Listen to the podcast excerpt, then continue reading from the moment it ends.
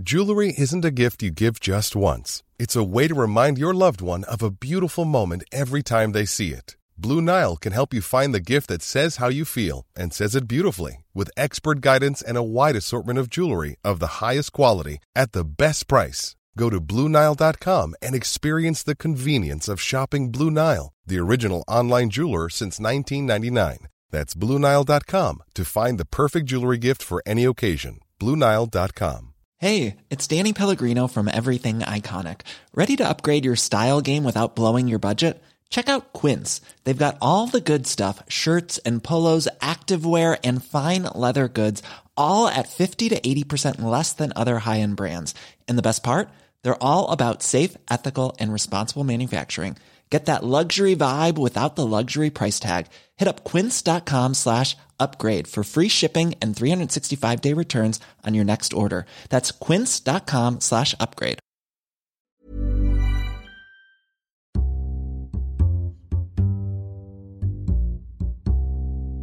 Hello and welcome to the Times Business Podcast, where we're going to be taking a look ahead to some of the events, at least, that are going to be shaping investment decisions in the coming days. I'm Robert Miller. That means finding out whether there is room for a budget boost from the Chancellor, and we'll be talking about what's on the agenda for the IMF and World Bank meetings. All that's coming up. This week, I'm joined in the studio by the Times economics editor, Philip Aldrick, Robert Lea, our industrial editor, and on the line from Westminster, we have Sam Coates, deputy political editor of the Times. Welcome to you all. Thanks for being here. Sam, perhaps we can start with you. You've obviously been very busy at the party conference season. I've got a little clip here from Philip Hammond's speech, in which he appears to acknowledge that all of us are weary of rising prices and falling spending power. Here he is. Colleagues, we need to listen to those fears and concerns. We need to acknowledge the weariness at the long slog back from Labour's recession, the pressure on living standards caused by slow wage growth and a spike in inflation, the frustration among the young who fear that the combination of student debt and sky high rents and house prices will condemn them never to access the opportunities of property ownership their parents enjoy. Sam, your overall impression of, of what the Chancellor was telling us, and he does acknowledge that we're all pretty weary, although why he blames it on Labour, I'm not quite sure. Um, he blames it on Labour because it's Tory party conference. Um, hello, I think that what Philip Hammond did in that speech on Monday absolutely encapsulates the dilemma, the problem, as it were, the nightmare for the Conservative Party. Yes, after seven years of the Conservatives in, in power, we've had seven years of austerity. People are weary. The cuts do bite. People are hurting. Cost of living squeeze has uh, had a real effect on people's lives.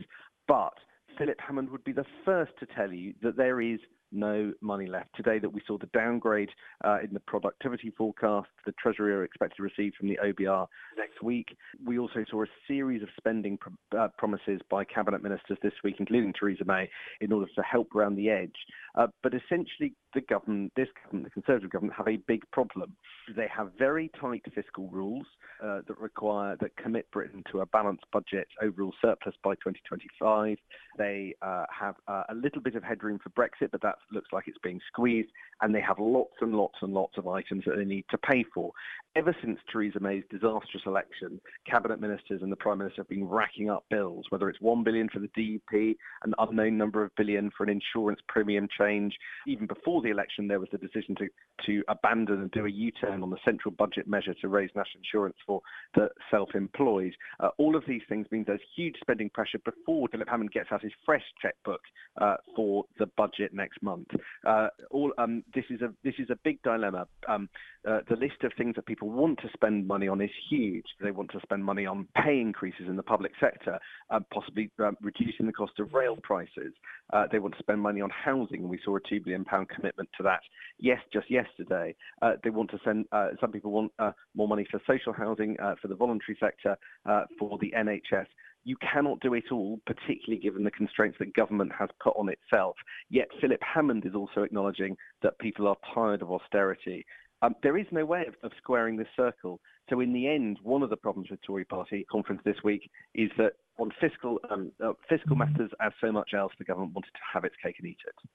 Sam, hi. There was that joke that Theresa May made in her in her uh, catastrophic speech the about the Chancellor giving something away for free when he gave her that locket. Um, he he has actually obviously been trying to hold on to a little bit of money uh, because he needs a Brexit contingency budget, effectively. Um, and and these so this this potential downgrade that the OBR is going to come up with at the budget on November the twenty second um, to the public finances could could be you know, disastrous if he's, as you say, he's he's got all of these expenditure pressures, and uh, he's going to have automatically less in the kitty anyway because just the trajectory of growth uh, and productivity is going to mean that the 26 billion war chest he was expected to have by 2021 um, may be significantly lower. So yeah, there's there's a, the, the the the economics and the politics are getting sort of sort of terribly wrapped up at the moment. Uh, imagine you're in the, sitting in the Treasury right now. Your biggest problem was that disastrous election that Theresa May called and then didn't win an overall majority. That means that the governing party, the Conservatives, do not have an automatic overall majority in the House of Commons. They've got to deal with the DUP on some things, but they've got to negotiate the hell out of anything that they do if they're going to get the DUP support. What does that mean in practice? It means that all of a sudden you cannot raise taxes, which is what the Treasury would normally be trying to do at a time like this in order to claw back some of the money. It cannot do additional spending cuts because, um, as the Chancellor said, people are weary of austerity. In particular, there is a, uh, it is now politically verboten and uh, in terms of Commons votes, impossible to get through reductions in the welfare bill. Um, and then if you start extending the time horizon uh, by which you seek an overall surplus, you'll be accused of giving into Labour politically, being Labour-like. You already saw Theresa May's speech being called Edmund Miliband light yesterday because of uh, the managed approach to the economy with uh, the introduction of things like energy price cap, something that most of our par- par- uh, lots of our party thought we'd done away with after the election. The politics of the moment, particularly given the election, are a nightmare for this government, and that's even before you get substantively onto Brexit. Bob, let me bring you in here. You're our industrial editor. What are the businesses that you talk to thinking about this? After all, they're the ones who are creating the jobs and uh, and paying us our wages. I think we're seeing uh, business uh, sitting and waiting to find out uh, what the end game is of, of Brexit. Uh, they want transitional period at the end of Brexit uh, to uh, stop us coming off a, off a cliff edge. but at the moment, they actually just don't know uh, which way the land is lying. We've seen it with the, uh, the, the latest car retail sales figures. This is um, a serious sector for the economy. Uh, it employs nearly 200,000 people in manufacturing, 800,000 all told, and we've seen a near 10% drop off in car sales in September, one of the key months of the year because of the registration plate change. The car industry isn't a straightforward economic indicator because there are various numbers of things which are actually uh, driving car sales. But what we actually do have is, as it is for the consumer, as it is for business, that people are getting worried about the implications of Brexit, which is essentially imported inflation and uh, the spectre of um, interest rate rises. Businesses are not in are certainly worried about if by the by the end of this year there is no agreement on a transition uh, arrangement, then why are they going to put the money that they do have into the UK when uh, they're going to have to start thinking about you know the no deal type of Brexit that um, that Theresa May has warned about. Um, and so we've even seen it. The Bank of England has done agents reports where it's gone around the country and spoken to businesses, and, and they are saying that the that the money that they have to invest, they are going to invest overseas. They are actually putting that overseas because it's um, it's a safer investment. They have to use their money to generate some return, and it is a better investment to put it overseas. And obviously, there's the the other way of looking at which the Bank of England doesn't collect is the opinions of overseas companies who uh, who will not be investing in the UK. So so the sort of Brexit uncertainty is really getting coming to a head at the moment. Sam, I'm getting a sense here. I, I, don't know about you, but there is becoming a serious disconnect between, if you like, what we used we like to refer to as the Westminster bubble and UK PLC outside. Is that unfair? Do the government realise the ministers that count? Do they really know how badly business is suffering at the moment? Um, uh, I would say that they are told by businesses, particularly at party conference season where ministers meet a lot of business figures, uh, they are being told how bad it is. Uh, but at the moment, the political situation in this country is in an all but state of paralysis because of that general election and the requirement, uh, which didn't deliver an overall majority, and the requirement to do Brexit, the complexity of it, and the political turbulence causing both inside the Conservative Party and, oddly enough, the, the, the Labour Party. Um, why does there feel like there's a disconnect? Well, there is a bit of a conspiracy of silence um, inside both the Labour Party and the Tory Party to play down the, the, problems of Brexit, particularly the economic consequences of different models of Brexit, um, because neither party can reconcile its coalitions, their internal coalitions, over what, what to do. So they're all normally, if there's a problem in British politics caused by the Labour Party, then the Tory Party will pop up complain. When the Tory Party have a problem, Labour will pop up and, and complain. What's breaking our system at the moment is that both the major parties are trying to play down the significance of, frankly, the biggest and most existential question facing this country, meaning that no side is fully acknowledging the concerns of business or repeating the concerns of business. And frankly, business groups seem to think we are heading towards something of an emergency. Now, that's not language that you often hear from representative business groups. Uh, some businesses more badly affected than others, but it's being made quite clear to government that by the end of the year, they've got to have done three things when it comes to Brexit. One is to start conversations about future trade deal with the European Union. The second is to have finally fully agreed a transition deal, uh, legally enforceable, so that finance directors don't have to start looking at taking business overseas uh, in order to hedge in case of a hard Brexit. And thirdly, outline the shape of the Brexit deal that we want and get the outline of an agreement with the European Union. My sense from Tory conference this week is that, that is not going to happen. And I, I can underscore how serious this is.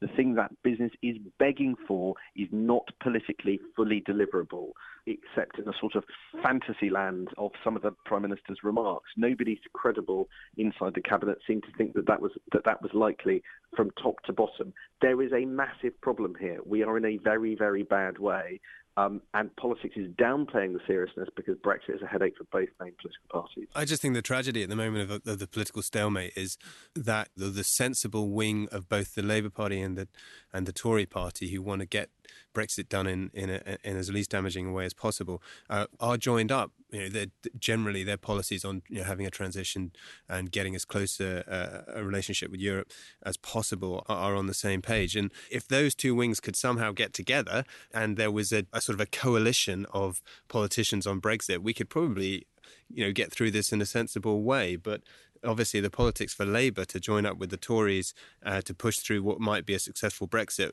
it's it's not in their interest as the Liberal Democrats learned from their coalitions with the Tories, and and clearly there's this sort of uh, the headbangers and uh, in the Tory party who are hell bent on a different type of Brexit. So it feels like the country's being kind of held hostage to these these political processes.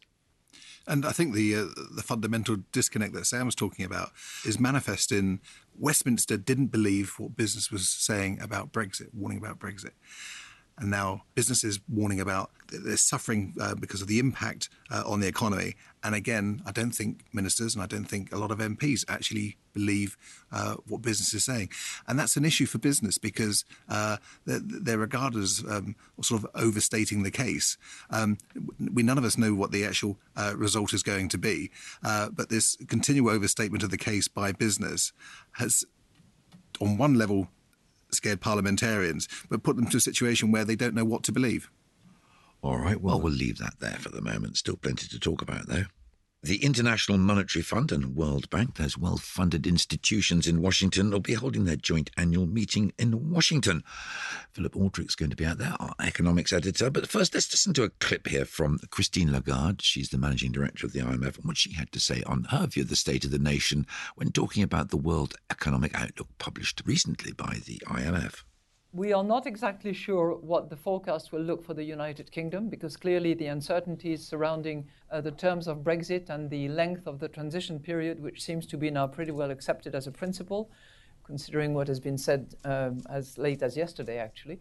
And we remain expecting uh, as to what the uh, the fiscal policies will be, what the reforms uh, will happen in the US, both in, re- in relation to taxation, in relation to uh, the healthcare reforms, and obviously investment in infrastructure. Well, that was Christine Lagarde there. Philip, anything that you think is going to be a standout point on the agenda this year? And why, why, why does it affect us? Or is it just a talking shop for them to play host to all their member nations who support their generous way of life, if I might put it that way. Yeah. Um, yes, it's worth remembering. I'm not bitter, by the way. Yes, the IMF uh, staff don't pay taxes. They they have a special deal.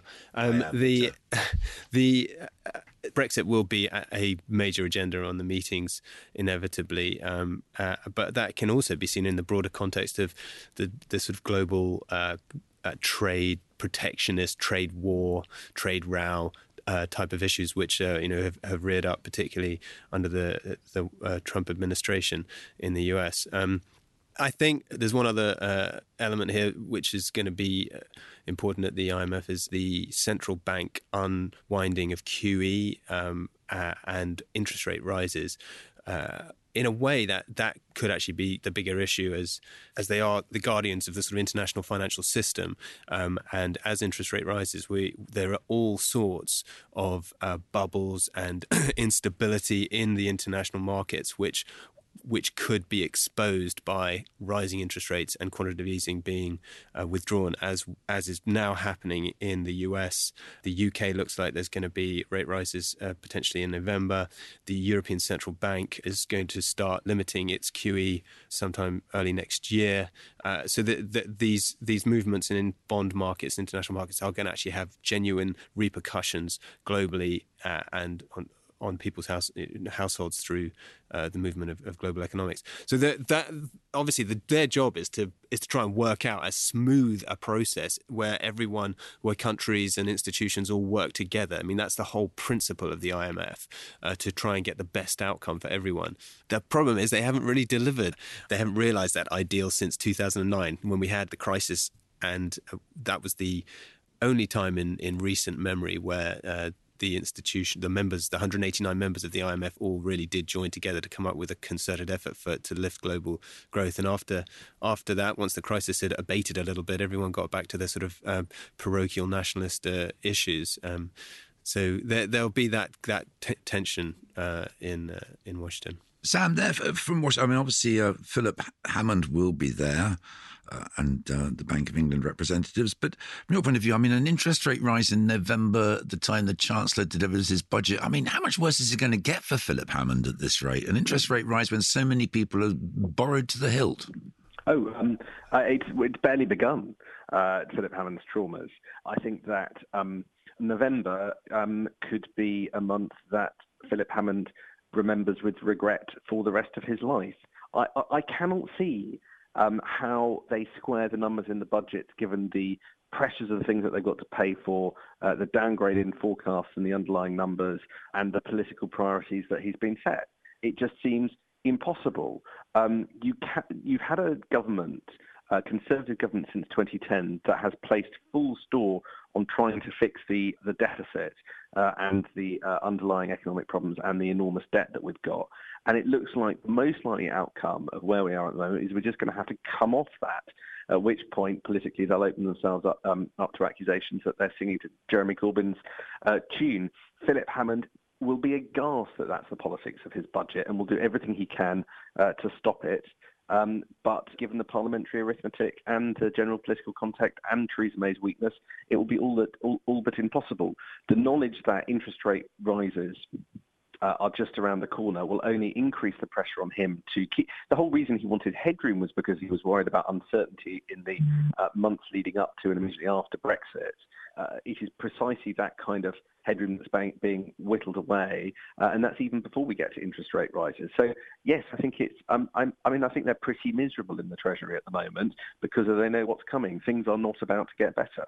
Yeah, I think the uh, November could be a, a real clincher of a month because you've got the interest rate decision, which is right at the start on the 2nd of November, I think. Then you've obviously got the budget, the autumn budget on the 22nd of November.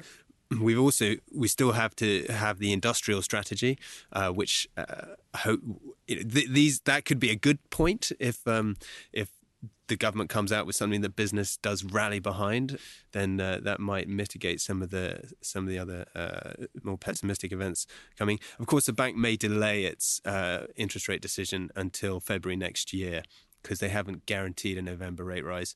Um, and given the forward guidance that Mark Carney's come up with in the past, um, it's highly likely that uh, things will happen later than he projected.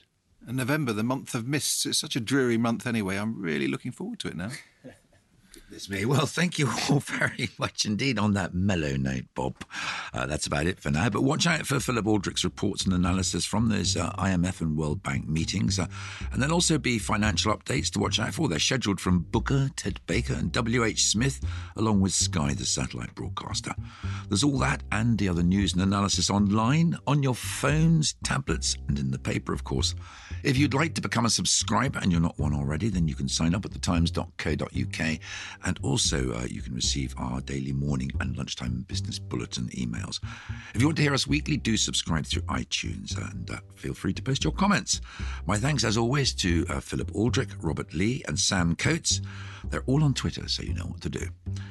Please join us again next week, and thanks for listening.